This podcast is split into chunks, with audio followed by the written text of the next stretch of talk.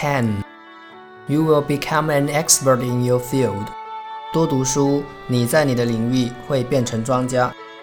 Don't you think reading academic journals, articles, and books by expert in your field might make you better at what you do?